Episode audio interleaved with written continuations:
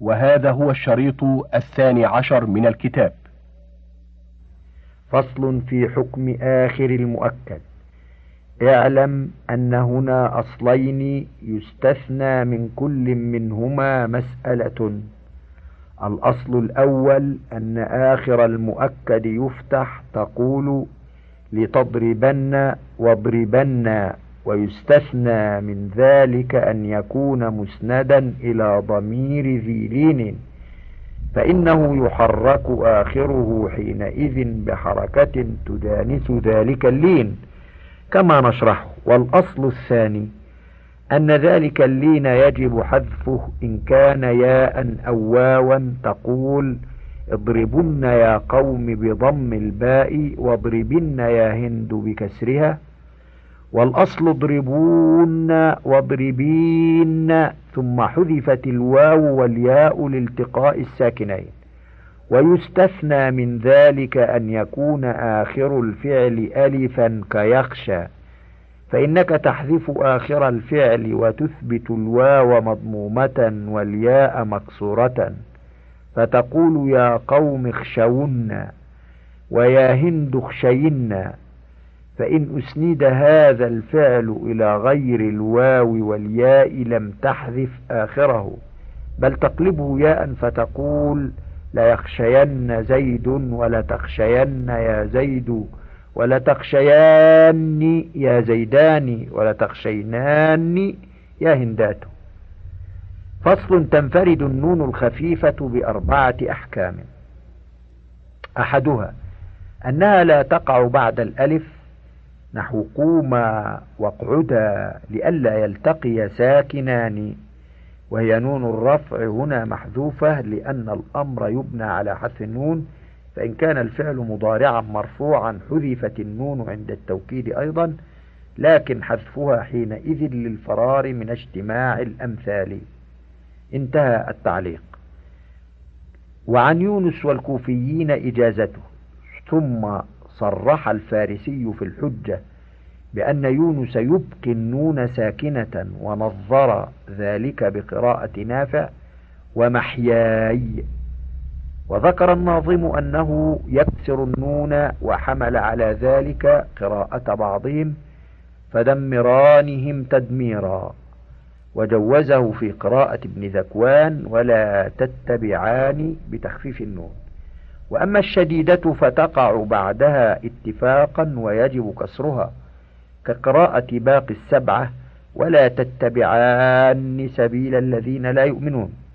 الثاني أنها لا تؤكد الفعل المسند إلى نون الإناث، وذلك لأن الفعل المذكور يجب أن يؤتى بعد فاعله بألف فاصلة بين النونين قصدا للتخفيف، فيقال اضربنان يا نسوة. وقد مضى أن الخفيفة لا تقع بعد الألف، ومن أجاز ذلك فيما تقدم أجازه هنا بشرط كسرها. تعليق: اعلم أن التقاء الساكنين يغتفر في العربية بشرطين. أولهما أن يكون أول الساكنين حرف لين كالألف وكالواو المفتوح ما قبلها أو المضموم ما قبلها، وكالياء المفتوح ما قبلها أو المكسور ما قبلها. وثانيهما أن يكون ثاني الساكنين مدغما في مثله، فإذا علمت هذا تبين لك السر في جواز وقوع النون الشديدة بعد الألف وعدم جواز وقوع الخفيفة في هذا الموضع. الثالث أنها تحذف قبل الساكن، كقوله لا تهين الفقير علك أن تركع يوما والظهر قد رفعه. أصله لا تهينا الفقير، ومن كلمة للأضبط ابن قريع السعدي قال ثعلب: بلغني أنها قيلت قبل الإسلام بدهر طويل. والذي ذكره المؤلف من هذه الكلمة بيت من المنسرح قد حذف من أول جزئه الأول سبب خفيف، فآخر الشطر الأول أن ولا تلتفت إلى ما قيل سوى هذا، فإن أول هذه الكلمة قوله لكل هم من الهموم سعة والمسي والصبح لا فلاح معه. الرابع أنها تعطى في الوقف حكم التنوين، فإن وقعت بعد فتحة قلبت ألفا، كقوله تعالى لنسفعا ولا يكونا، وقول الشاعر ولا تعبد الشيطان والله فاعبدا، وصدره وإياك والميتات لا تقربنها، وهذا الشاهد من كلام الأعشاء. وإن وقع بعد ضمة أو كسرة حذفت، ويجب حينئذ أن يرد ما حذف في الوصل لأجلها. تقول في الوصل اضرب يا قوم، واضرب يا هند، والأصل اضربون واضربين كما مر. فإذا وقفت حذفت النون لشبهها بالتنوين في نحو جاء زيد ومررت بزيد، ثم ترجع بالواو والياء لزوال الساكنين فتقول اضربوا واضربي. هذا باب ما لا ينصرف. الاسم إن أشبه الحرف بني كما مر، وسمي غير متمكن، وإلا أعرب. ثم المعرب إن أشبه الفعل منع الصرف كما سيأتي، وسمي غير أمكن، وإلا صرف وسمي أمكن. والصرف هو التنوين الدال على معنى يكون الاسم به أمكن، وذلك المعنى هو عدم مشابهته للحرف وللفعل كزيد وفرس. وقد علم من هذا أن غير المنصرف هو الفاقد لهذا التنوين. ويستثنى من ذلك نحو مسلمات، فإنه منصرف مع أنه فاقد له، إذ تنوينه لمقابلة نون جمع المذكر السالم. ثم الاسم الذي لا ينصرف نوعان، أحدهما ما يمتنع صرفه لعلة واحدة، وهو شيئان. أحدهما ما فيه ألف التأنيث مطلقا، أي مقصورة كانت أو ممدودة، ويمتنع صرف مصحوبها كيفما وقع، أي سواء وقع نكرة كذكرى وصحراء، أم معرفة كرضوى وزكريا، أم مفردا كما تقدم، أم جمعا كجرحى وأنصباء، أم اسما كما تقدم، أم صفة كحبلى وحمراء.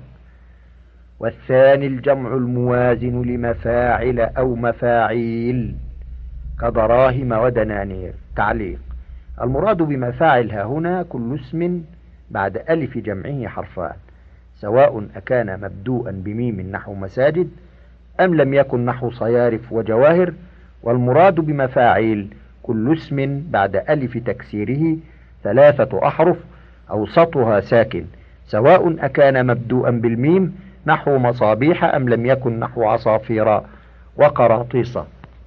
وإذا كان مفاعل منقوصا فقد تبدل كسرته فتحة، فتنقلب ياؤه ألفا فلا ينون، كعذارى ومدارى، والغالب أن تبقى كسرته. فإذا خلا من أل والإضافة أجري في الرفع والجر مجرى قاض وسار في حذف يائه وثبوت تنوينه، نحو قوله تعالى ومن فوقهم غواش، ونحو قوله تعالى والفجر وليال عشر. وفي النصب مجرى دراهم في سلامة آخره وظهور فتحته، كقوله تعالى وقدرنا فيها السير سيروا فيها ليالي وأياما آمنين. وسراويل ممنوع من الصرف مع أنه مفرد، فقيل إنه أعجمي حمل على موازنه من العربي، وقيل إنه منقول عن جمع سروالة. ونقل ابن الحاجب أن من العرب من يصرفه، وأنكر ابن مالك عليه ذلك. وإن سمي بهذا الجمع أو بما وازنه من لفظ أعجمي مثل سراويل وشراحيل، أو لفظ ارتجل للعالمية مثل كشاجم، منع الصرف. وكشاجم لقب شاعر، والمشهور أنه بضم الكاف كشاجم.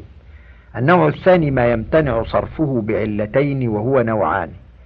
أحدهما ما يمتنع صرفه نكرة ومعرفة، وهو ما وضع صفة، وهو إما مزيد في آخره ألف ونون، أو موازن للفعل، أو معدول. أما ذو الزيادتين فهو فعلان، بشرط ألا يقبل التاء، إما لأن مؤنثه فعل كسكران وغضبان وعطشان، أو لكونه لا مؤنث له كلحيان، بخلاف نحو مصان للئيم، وسيفان للطويل، وأليان لكبير الألية، وندمان من المنادمة لا من الندم، فإن مؤنثاتها فعلانة، ولهذا تصرف. وأما ذو الوزن فهو أفعل بشرط ألا يقبل التاء، إما لأن مؤنثه فعلاء كأحمر، أو فعل كأفضل، أو لكونه لا مؤنث له كأكمر وآضر. وإنما صرف أربع في نحو قولهم مررت بنسوة أربع، لأنه وضع اسما فلم يلتفت لما طرأ له من الوصفية، وأيضا فإنه قابل للتاء. وإنما منع بعضهم صرف باب أبطح وأدهم للقيد، وأسود وأرقم للحية، مع أنها أسماء لأنها وضعت صفات فلم يلتفت إلى ما طرأ لها من الاسمية، وربما اعتد بعضهم باسميتها فصرفها. وأما أجدل للصقر، وأخيل لطائر ذي خيلان، وأفعى للحية، فإنها أسماء في الأصل والحال، فلهذا صرفت في لغة الأكثر. وبعضهم يمنع صرفها للمح معنى الصفة فيها، وهي القوة والتلون والإيذاء. قال الشاعر: كأن العقيليين يوم لقيتهم فراخ القطى لاقين أجدل بازيا. وقال الشاعر: ذريني وعلمي بالأمور وشيمتي، فما طائري يوما عليك بأخيلا. وأما ذو العدل فنوعان، أحدهما موازن فعال ومفعل، من الواحد إلى الأربعة باتفاق، وفي الباقي على الأصح، وهي معدولة عن ألفاظ العدد الأصول مكررة، فأصل جاء القوم أحادا، جاءوا واحدا واحدا، وكذا الباقي. ولا تستعمل هذه الألفاظ إلا نعوتا، كقوله تعالى: أولي أجنحة مثنى وثلاث ورباع، أو أحوالا نحو قوله تعالى: فانكحوا ما طاب لكم من النساء مثنى وثلاث ورباع، أو أخبارا نحو قول الرسول صلى الله عليه وسلم: صلاة الليل مثنى مثنى. وإنما كرر لقصد التوكيد لا لإفادة التكرير. الثاني أخر في نحو قولك مررت بنسوة أخرى، لأنها جمع الأخرى، والأخرى أنثى آخر بالفتح بمعنى مغاير وأشد، من باب اسم التفضيل. واسم التفضيل قياسه أن يكون في حال تجرده من أل والإضافة مفردا مذكرا، كقوله تعالى: ليوسف وأخوه أحب إلى أبينا منا، وكقوله تعالى: قل إن كان آباؤكم وأبناؤكم، إلى قوله سبحانه: أحب إليكم. فكان القياس أن يقال مررت بامرأة آخرى، وبنساء آخرى، وبرجال آخرى، وبرجلين آخرى، ولكنهم قالوا أخرى وأخرى وآخرون وآخران. قال تعالى: فتذكر إحداهما الأخرى. وقال تعالى: فعدة من أيام أخر. وقال تعالى: وآخرون اعترفوا بذنوبهم فآخران يقومان مقامهما. وإنما خص النحويون أخرى بالذكر، لأن في أخرى ألف التأنيث، وهي أوضح من العدل، وآخرون وآخران معربان بالحروف، فلا مدخل لهما في هذا الباب. وأما آخر فلا عدل فيه، وإنما العدل في فروعه. وإنما امتنع من الصرف للوزن والوصف، وإن كانت أخرى بمعنى آخرة، نحو وقالت أولاهم لأخراهم، جمعت على أخر مصروفا، لأن مذكرها آخر بالكسر، بدليل وأن عليه النشأة الأخرى، ثم الله ينشئ النشأة الآخرة، فليست من باب اسم التفضيل. وإذا سمي بشيء من هذه الأنواع بقي على منع الصرف، لأن الصفة لما ذهبت بالتسمية خلفتها العلمية. النوع الثاني ما لا ينصرف معرفة وينصرف نكرة، وهو سبعة. أحدها العلم المركب تركيب المزج كبعلبك وحضرموت، وقد يضاف أول جزئيه إلى ثانيهما، وقد يبنيان على الفتح وعلى اللغات الثلاث، فإن كان آخر الأول معتلا كمعدي كرب وقالي قلا وجب سكونه. الثاني العلم ذو الزيادتين كمروان وعمران وعثمان وغطفان وأصبهان. الثالث العلم المؤنث، ويتحتم منعه من الصرف إن كان بالتاء كفاطمة وطلحة، أو زائدا على ثلاثة كزينب وسعادة، أو محرك الوسط كصقر ولظى، أو أعجميا كما أو ما وجور، أو منقولا من المذكر إلى المؤنث كزيد اسم امرأة، ويجوز في نحو هند ودعد يجوز الصرف وتركه.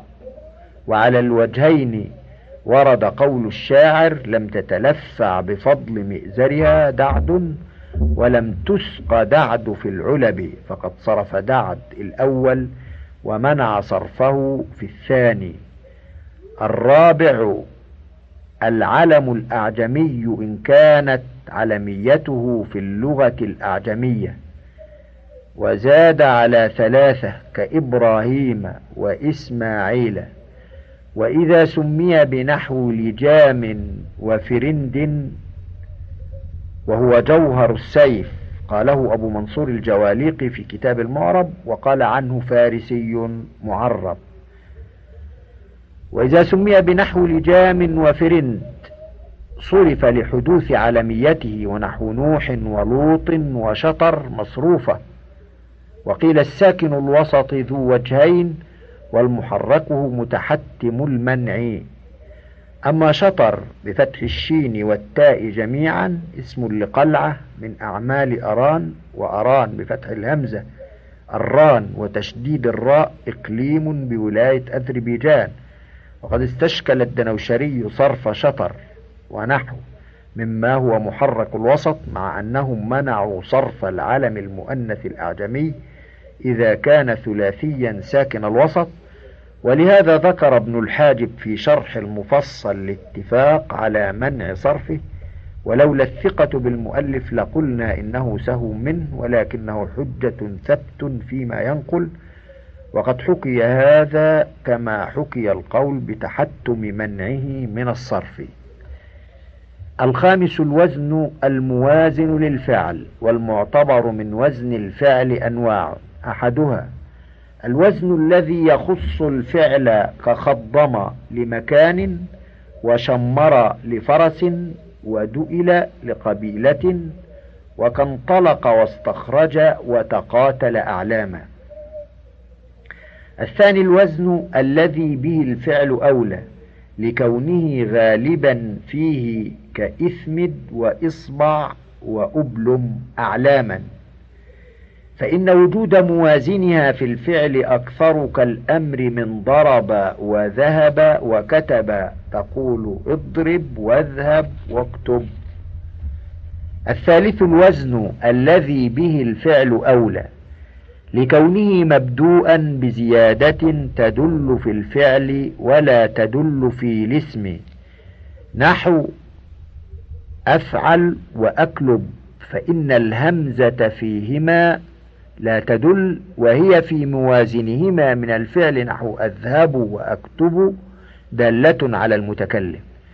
ثم لا بد من كون الوزن لازما باقيا غير مخالف لطريقة الفعل، فخرج بالأول وهو اللزوم امرؤ على من، فإنه لا يلزم بل يتحرك، تقول امرؤ وامرأ وامرئ، بحسب الجر والرفع والنصب، فإنه في النصب نظير اذهب، وفي الجر نظير اضرب، فلم يبق على حالة واحدة. وخرج بالثاني وكونه باقيا نحو رد وقيل وبيع، فإن أصلها فعل ثم صارت بمنزلة قفل وديك فوجب صرفها. ولو سميت بضرب مخففا من ضرب انصرف اتفاقا، ولو سميت بضرب ثم خففته انصرف أيضا عند سيبويه، وخالفه المبرد لأنه تغيير عارض. وبالثالث نحو البب بالضم جمع لب على من، لأنه قد باين الفعل بالفك، قاله أبو الحسن وخولف لوجود الموازنة.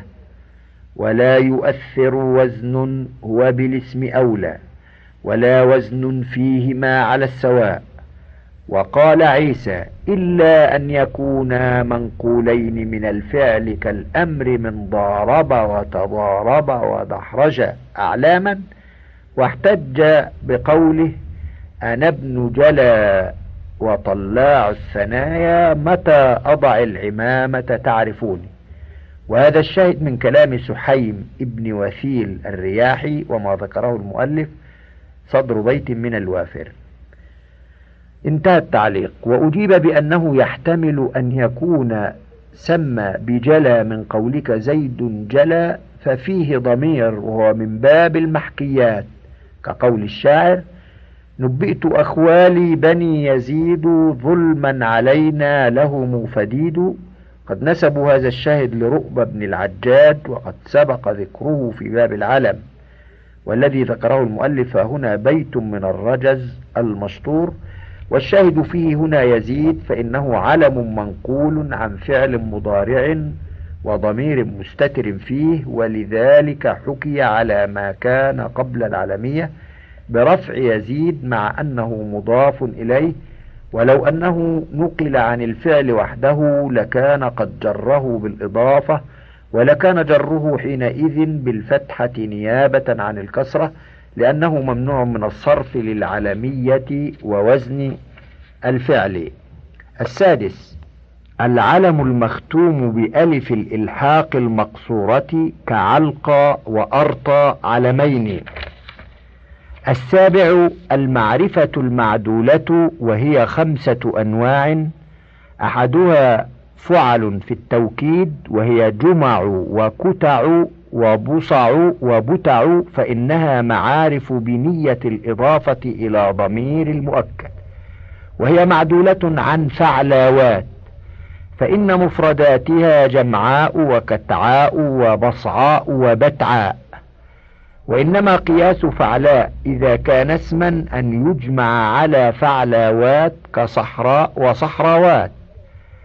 الثاني صحر، إذا أريد به صحر يوم بعينه واستعمل ظرفا مجردا من أل والإضافة كجئت يوم الجمعة صحرا، فإنه معرفة معدولة عن السحر.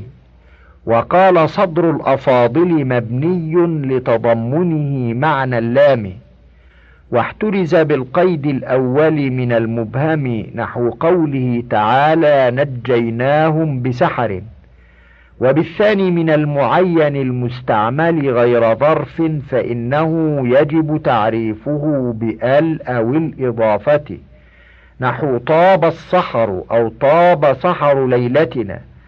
وبالثالث من نحو جئتك يوم الجمعة السحر أو سحره. الثالث فعل علما لمذكر، إذ سمع ممنوع الصرف وليس فيه علة ظاهرة غير العلمية نحو عمر وزفر وزحل وجمع، فإنهم قدروه معدولا لأن العلمية لا تستقل بمنع الصرف، مع أن صيغة فعل قد كثر فيها العدل كغدر وفسق وكجمع وكتع وكأخر. وأما طوى فمن منع صرفه فالمعتبر فيه التأنيث باعتبار البقعة، فهو ممنوع من الصرف للعلمية والتأنيث للعدل عن طاو، لأنه قد أمكن غيره فلا وجه لتكلفه، ويؤيده أنه يصرف باعتبار المكان. الرابع فعالي علما لمؤنث كحذام وقطام في لغة تميم، فإنهم يمنعون صرفه، فقال سيبويه للعلمية والعدل عن فاعلة، وقال المبرد للعلمية والتأنيث المعنوي كزينب، فإن ختم بالراء كسفاري اسما لماء، وكواباري اسما لقبيلة بنوه على الكسر إلا قليلا منهم، وقد اجتمعت اللغتان في قوله ألم تروا إرما وعادا أودى بها الليل والنهار، ومر دهر على وبار فهلكت جهرة وبار. وهذا الشاهد من كلام الأعشى ميمون بن قيس، وهو من شواهد سيبويه، والبيتان غير متصلين في القصيدة. وبار اسم أمة قديمة من العرب البائدة كانت تسكن أرضا بين اليمن ورمال برين، وسميت هذه الأرض وبار باسم سكانها. ثم لما هلكت هذه الأمة كما هلكت عاد وثمود وطصم وجديس، أضحت أرضها خرابا يبابا، فعز سلوكها وخيف طرقها، حتى اعتقد الناس فيما بعد أن الجن تسكن هذه الأرض. والشاهد فيه قوله وبار في آخر الشطر الأول من البيت الثاني، وفي قافية ذلك البيت، فإنه في الموضع الأول بناه على الكسر كما هو لغة الحجازيين وأكثر بني تميم، ثم أعربه في الموضع الثاني فرفعه بالضمة لما اضطر إلى ذلك. وزعم قوم أن الثانية ليست علما، بل هي فعل ماض مسند لواو الجماعة، والجملة معطوفة بالواو على جملة هلكت، ومن حقها على هذا أن ترسم هكذا، فهلكت جهرة وباروا بواو الجماعة المكتوب أمامها ألف. وأهل الحجاز يبنون الباب كله على الكسر تشبيها له بنزال، كقول الشاعر إذا قالت حزامي فصدقوها فإن القول ما قالت حذامي. الشاهد في حذامي اسم امرأة، قال السيوطي هي حذام بنت الريان ابن خسر ابن تميم، ويقال هي امرأة من عنزة، وأبوها العتيق بن أسلم ابن يذكر ابن عنزة. الشاهد فيه قوله حذامي في الموضعين، فإنه مبني على الكسر على لغة أهل الحجاز، ولو أنه أعربه إعراب ما لا ينصرف لرفعه، لأنه وقع فاعلا. وقد دلت قوافي القصيدة على أن الثانية مكسورة، فهي التي تدل دلالة ظاهرة على المقصود، والأولى محمولة عليها. الخامس أمسي مرادا به اليوم الذي يليه يومك، ولم يضف ولم يقرن بالألف واللام، ولم يقع ظرفا، فإن بعض بني تميم تمنع صرفه مطلقا لأنه معدول عن الأمس، كقول الشاعر لقد رأيت عجبا مذ أمس عجائزا مثل السعالي خمسة، يأكلن ما في رحلهن همسة، لا ترك الله لهن ضرسا ولا لقين الدهر إلا تعسى. وجمهورهم يخص ذلك بحالة الرفع، كقول الشاعر اعتصم بالرجاء إن عن بأس، وتناسى الذي تضمن أمس. والحجازيون يبنونه على الكسر مطلقا على تقديره مضمنا معنى اللام، قال الشاعر اليوم أعلم ما يجيء به، ومضى بفصل قضائه أمسي. الشاهد فيه قوله تضمن أمس، فإنه مرفوع بالضمة الظاهرة. أما هذه الأبيات فقد نسبوا هذا الشاهد لتبع بن الأقرن، ومنهم من يقول هو لأسقف نجران، وما ذكره المؤلف هاهنا عجز بيت من الكامل، وصدره اليوم أعلم ما يجيء به ومضى بفصل قضائه أمس. مضى بمعنى ذهب، وبفصل قضائه أراد بقضائه الفاصل أي القاطع، فالمصدر بمعنى اسم الفاعل. وإضافته لما بعده من إضافة الصفة للموصوف الشاهد فيه قوله أمس، فإنه مكسور مع أنه في مكان المرفوع لكونه فاعلا، فهو يدل على أن من لغة قوم من العرب بناء هذا اللفظ على الكسر. والقوافي مجرورة، فإن أردت بأمس يوما من الأيام الماضية مبهما أو عرفته بإضافة أو بالأداة فهو معرب إجماعا، وإن استعملت المجرد المراد به معين ظرفا فهو مبني إجماعا. فصل: يعرض الصرف لغير المنصرف لأحد أربعة أسباب. الأول أن يكون أحد سببيه العلمية ثم ينكر، تقول رب فاطمة وعمران وعمر ويزيد وإبراهيم ومعد كرب وأرطن. ويستثنى من ذلك ما كان صفة قبل العلمية كأحمر وسكران، فسيبويه يبقيه غير منصرف، وخالفه الأخفش في الحواشي ووافقه في الأوسط. الثاني التصغير المزيل لأحد السببين كحميد وعمير في أحمد وعمر، وعكس ذلك نحو تحلق علما، فإنه ينصرف مكبرا ولا ينصرف مصغرا لاستكمال العلتين بالتصغير، لأنه بعد التصغير يصير على وزن تدحرج مضارع دحرجا. الثالث إرادة التناسب كقراءة نافع سلاسلا وأغلالا وسعيرا، وكقوله تعالى قواريرا قواريرا، وقراءة الأعمش ولا يغوثا ويعوقا. الرابع الضرورة كقول الشاعر ويوم دخلت الخضر خضر عنيزة فقالت لك الويلات إنك مرجلي، وعن بعضهم اضطراد ذلك في لغة.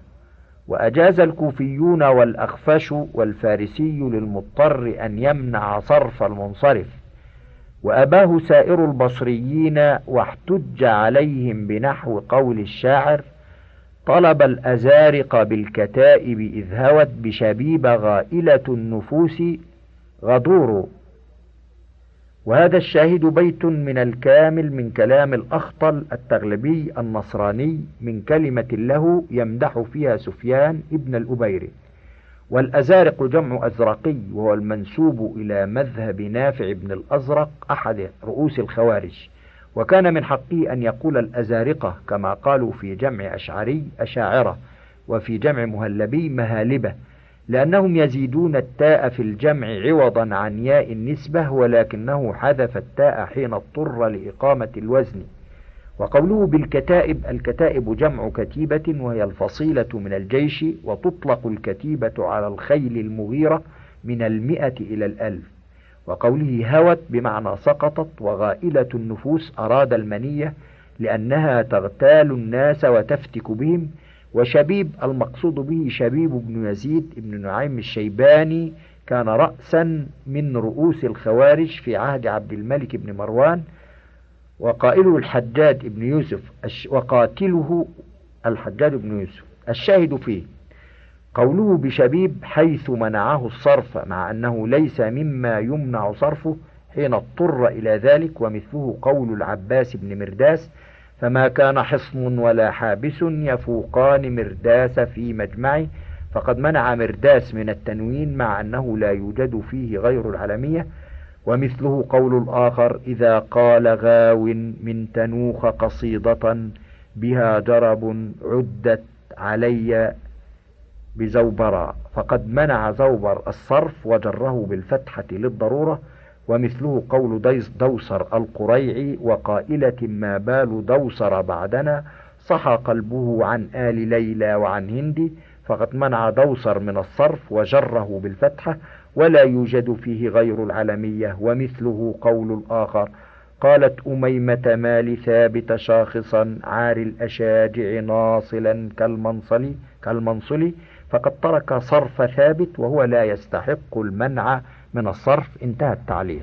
فصل: المنقوص المستحق لمنع الصرف إن كان غير علم حذفت ياؤه رفعا وجرا، ونون باتفاق كجوار وأعيم وكذا إن كان علما كقاض علم امرأة وكيرمي علما خلافا ليونس وعيسى والكسائي، فإنهم يثبتون الياء ساكنة رفعا ومفتوحة جرا كما في النصب احتجاجا بقول الشاعر: قد عجبت مني ومن يعيليا لما رأتني خلقا مقلوليا، وذلك عند الجمهور ضرورة كقوله في غير العلم: فلو كان عبد الله مولا هجوته ولكن عبد الله مولى مواليا. وهذا الشاهد من كلام الفرزدق يهجو فيه عبد الله ابن أبي إسحاق النحوي الحضرمي بالولاء، وكان عبد الله يلحن الفرزدق كثيرا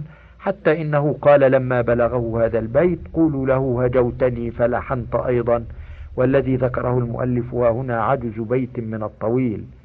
والمولى له عدة معان، والمراد منه هنا مولى العتاقة أو مولى المحالفة، وكل واحد منهما لا يكون متصل النسب بالقبيلة ولكنه لصيق بها. والموالي في نظر العرب من الخسة والضاعة بحيث لا يرونهم في مصافهم. وقد زاد الفرزدق فجعل عبد الله مولى موال ولم يكتف بأن يجعله مولا. والشاهد في البيت قوله مواليا، حيث عامل المنقوص الممنوع من الصرف غير العلم في حالة الجر معاملة الصحيح، فأثبت الياء وجره بالفتحة نيابة عن الكسرة، وهذا شاذ عند جميع النحاة. انتهى. وذلك عند الجمهور ضرورة كقولهم: ولكن عبد الله مولى مواليا. هذا باب إعراب الفعل. رافع المضارع تجرده من الناصب والجازم وفاقا للفراء، لا حلوله محل الاسم خلافا للبصريين لانتقاضه بنحو هلا تفعله.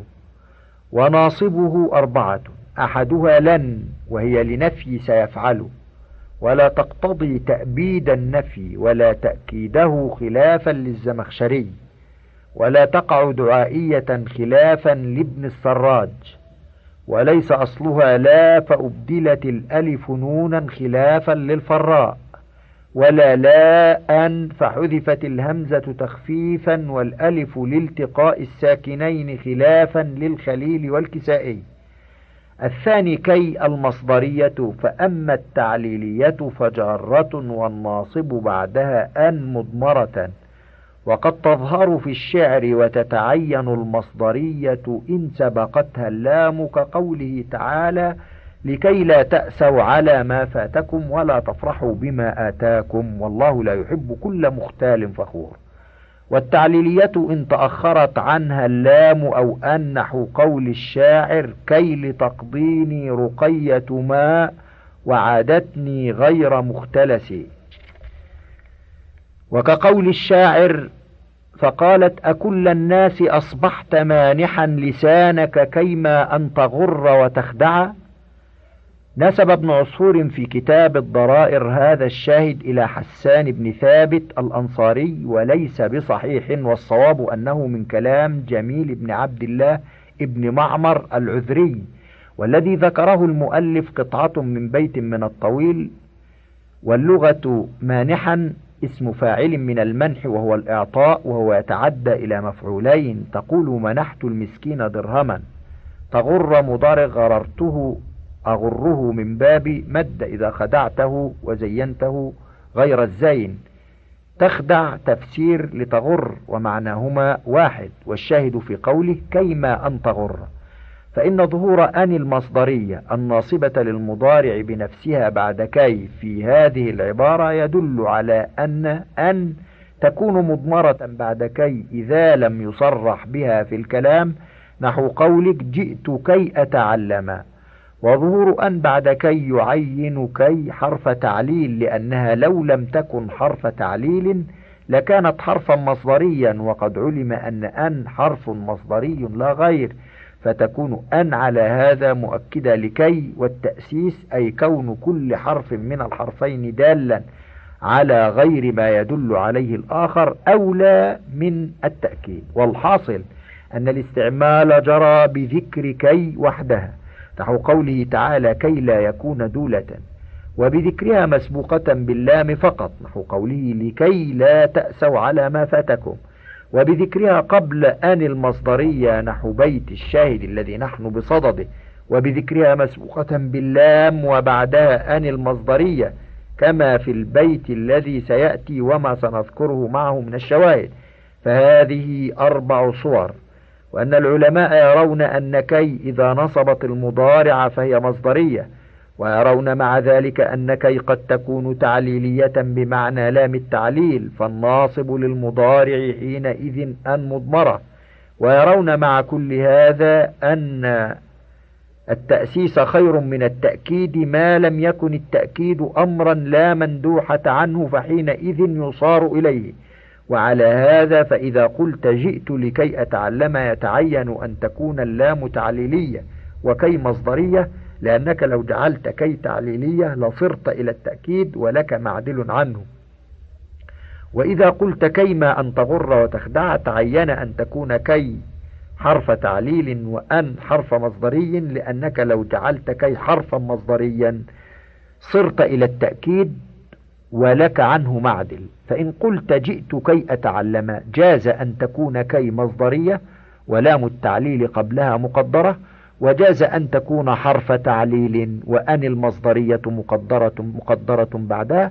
وإذا قلت لكيما أن تطير، جاز أن تكون كي مصدرية فتكون أن مؤكدة لها، وجاز أن تكون كي حرف تعليل فتكون هي مؤكدة للام، وإنما رضيت بالتأكيد هنا لأنه يلزمك على كل واحد من الوجهين فليس عنه معدل، فتحصل أن كي تكون مصدرية لا غير في موضع واحد، وتكون تعليلية لا غير في موضع واحد، وتكون محتملة للوجهين في موضعين.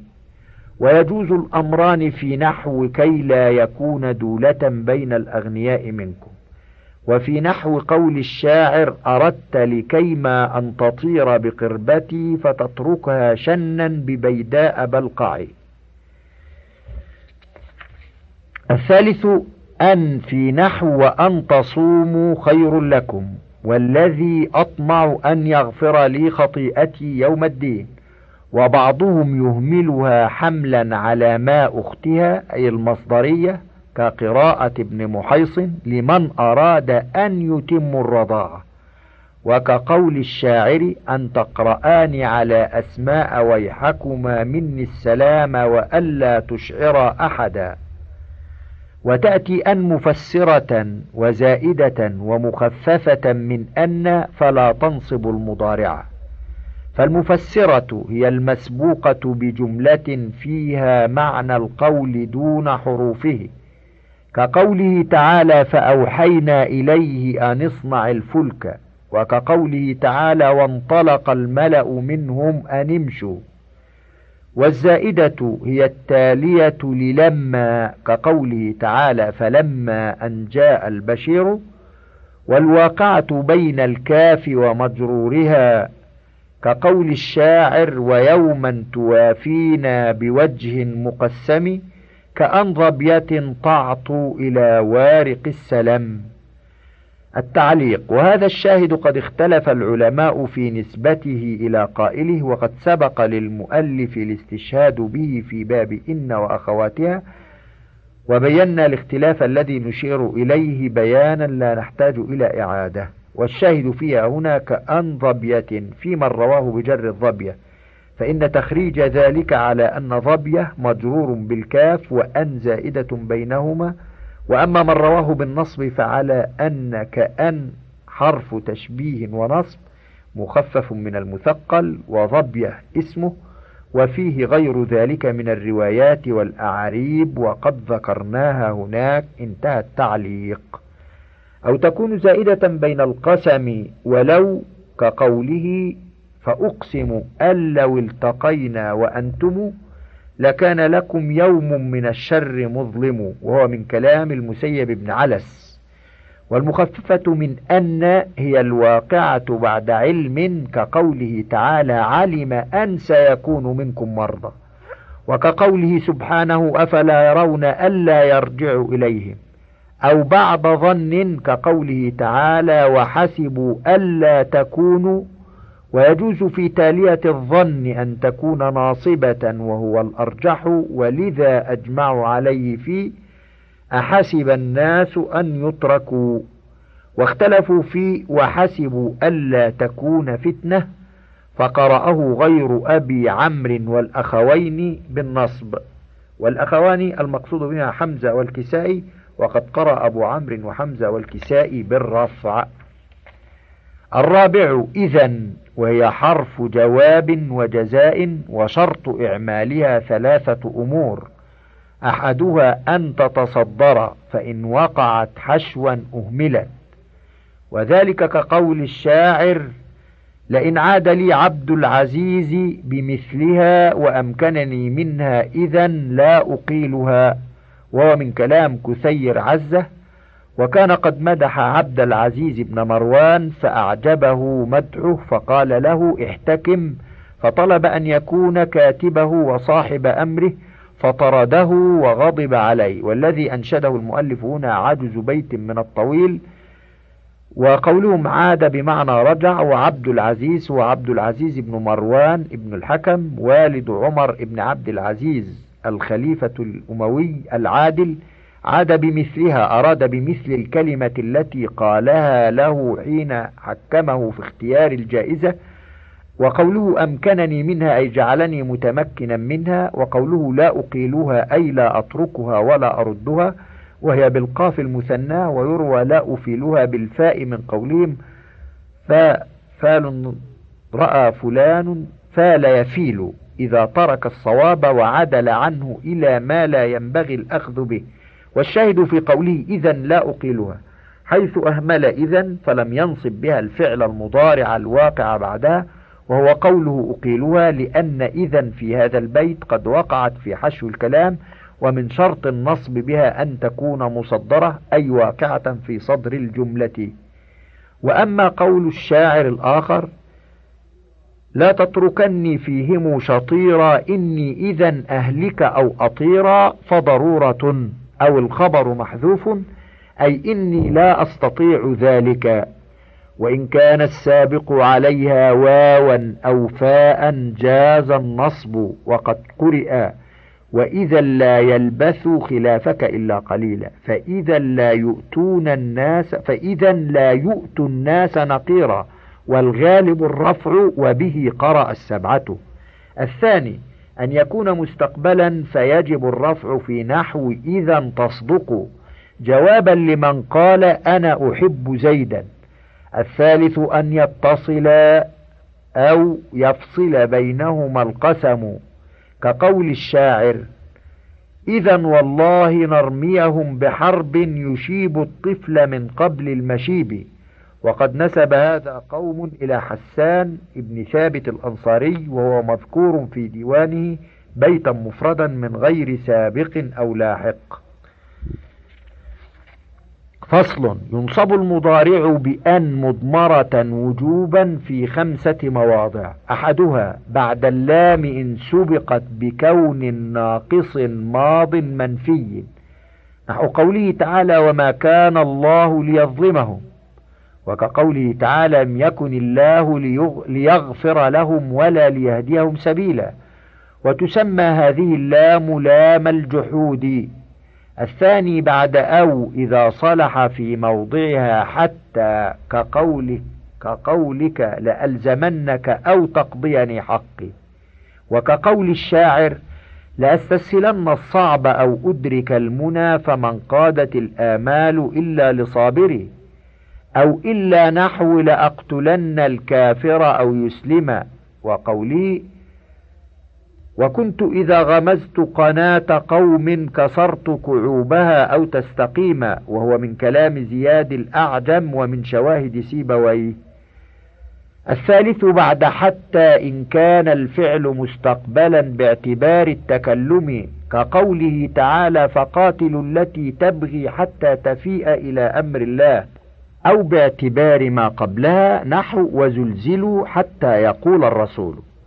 ويرفع الفعل بعدها إن كان حالا مسببا فضلة، نحو مرض زيد حتى لا يرجونه، ومنه قوله تعالى وزلزلوا حتى يقول الرسول في قراءة نافع، لأنه مؤول بالحال أي حتى حالة الرسول والذين آمنوا معه أنهم يقولون ذلك.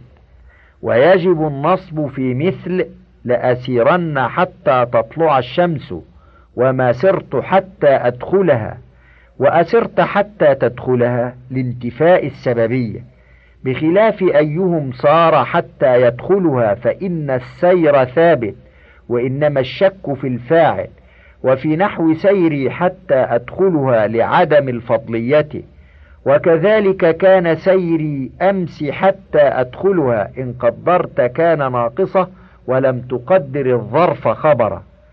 الرابع والخامس بعد فاء السببية وواو المعية مسبوقين بنفي أو طلب محضين، نحو قوله تعالى لا يقضى عليهم فيموتوا، ونحو قوله تعالى ولما يعلم الله الذين جاهدوا منكم ويعلم الصابرين، ونحو قوله سبحانه يا ليتني كنت معهم فأفوز فوزا عظيما، ونحو قوله تعالى يا ليتنا نرد ولا نكذب بآيات ربنا، وكقوله تعالى ولا تطغوا فيه فيحل عليكم غضبي، وكقول الشاعر لا تنه عن خلق وتأتي مثله عار عليك إذا فعلت عظيم، وكقول الشاعر يا ناق سيري عنقا فسيحة إلى سليمان فنستريح، وكقوله فقل تدعي وأدعو إن أندى لصوت أن ينادي داعيان. وقد اجتمع الطلب والنفي في قوله تعالى ولا تطرد الذين يدعون ربهم بالغداة والعشي يريدون وجهه ما عليك من حسابهم من شيء وما من حسابك عليهم من شيء فتطردهم فتكون من الظالمين.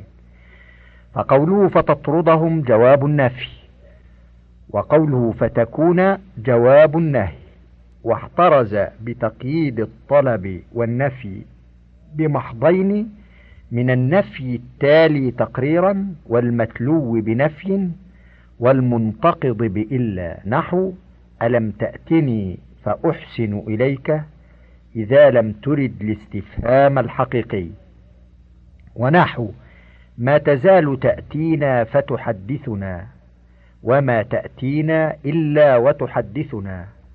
ومن الطلب باسم الفعل وبما لفظه لفظ الخبر وسيأتي، وبتقييد الفاء بالسببية والواو بالمعية من العاطفتين على صريح الفعل، ومن الاستئنافيتين نحو قوله تعالى ولا يؤذن لهم فيعتذرون فإنها للعطف، وقول الشاعر ألم تسأل الربع القواء فينطق وهل تخبرنك اليوم بيداء سملق فإنها للاستئناف، إذ العطف يقتضي الجزم والسببية تقتضي النصب. وتقول لا تأكل السمك وتشرب اللبن بالرفع إذا نهيته عن الأول فقط، فإن قدرت النهي عن الجمع نصبت أو عن كليهما جزمت، ولهذا تقول وتشرب اللبن. وإذا سقطت الفاء بعد الطلب وقصد معنى الجزاء جزم الفعل جوابا لشرط مقدر لا للطلب لتضمنه معنى الشرط خلافا لزاعم ذلك، نحو قل تعالوا أتل ما حرم ربكم عليكم ألا تشركوا به شيئا، بخلاف نحو فهب لي من لدنك وليا يرثني في قراءة الرفع، فإنه قدره صفة لوليا لا جوابا لهب كما قدره من جزم، والتقدير فهب لي من لدنك وليا وارثا لي. وشرط غير الكسائي لصحة الجزم بعد النهي صحة وقوع إن لا في موضعه، فمن ثم جاز لا تدن من الأسد تسلم بالجزم. ووجب الرفع في نحو لا تدن من الأسد يأكلك. وأما فلا يقرب مسجدنا يؤذنه وهو حديث شريف، فالجزم على الإبدال لا الجواب. وألحق الكسائي في جواز النصب بالأمر ما دل على معناه من اسم فعل نحو نزال فنكرمك، أو خبر نحو حسبك حديث فينام الناس، ولا خلاف في جواز الجزم بعدهما إذا سقطت الفاء، كقوله وقولي كلما جشأت وجاشت مكانك تحمدي أو تستريحي، وقولهم اتقى الله امرؤ فعل خيرا يثب عليه، أي ليتق الله وليفعل، بدليل جزم الفعل المضارع وهو يثب بعده، والمضارع إنما يجزم في جواب الأمر.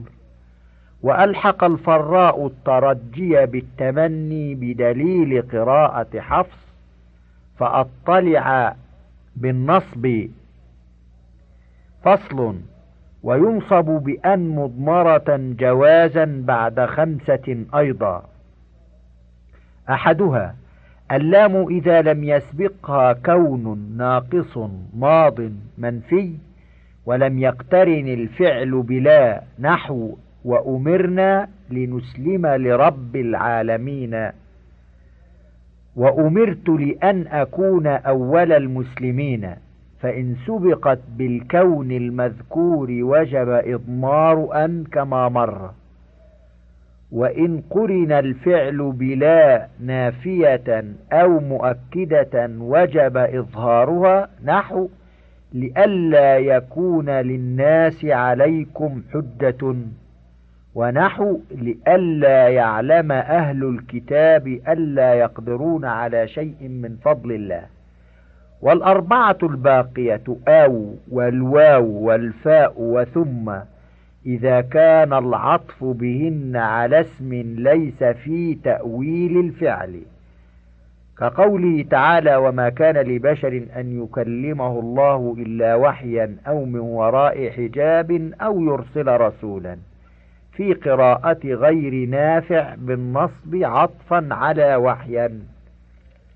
وكقوله ولبس عباءة وتقر عيني أحب إلي من لبس الشفوف، وقول الشاعر لولا توقع معتر فأرضيه ما كنت أوثر إطرابا على تربي. وكقوله إني وقتلي سليكا ثم أعقله كالثور يضرب لما عافت البقر، وتقول الطائر فيغضب زيد الذباب بالرفع وجوبا، لأن الاسم في تأويل الفعل أي الذي يطير. ولا ينصب بأن مضمرة في غير هذه المواضع العشرة إلا شاذا، كقول بعضهم تسمع بالمعيدي خير من أن تراه، وقول آخر خذ اللص قبل يأخذك، وقراءة بعضهم بل نقذف بالحق على الباطل فيدمغه. انتهى الشريط 12، وللكتاب بقية على الشريط التالي.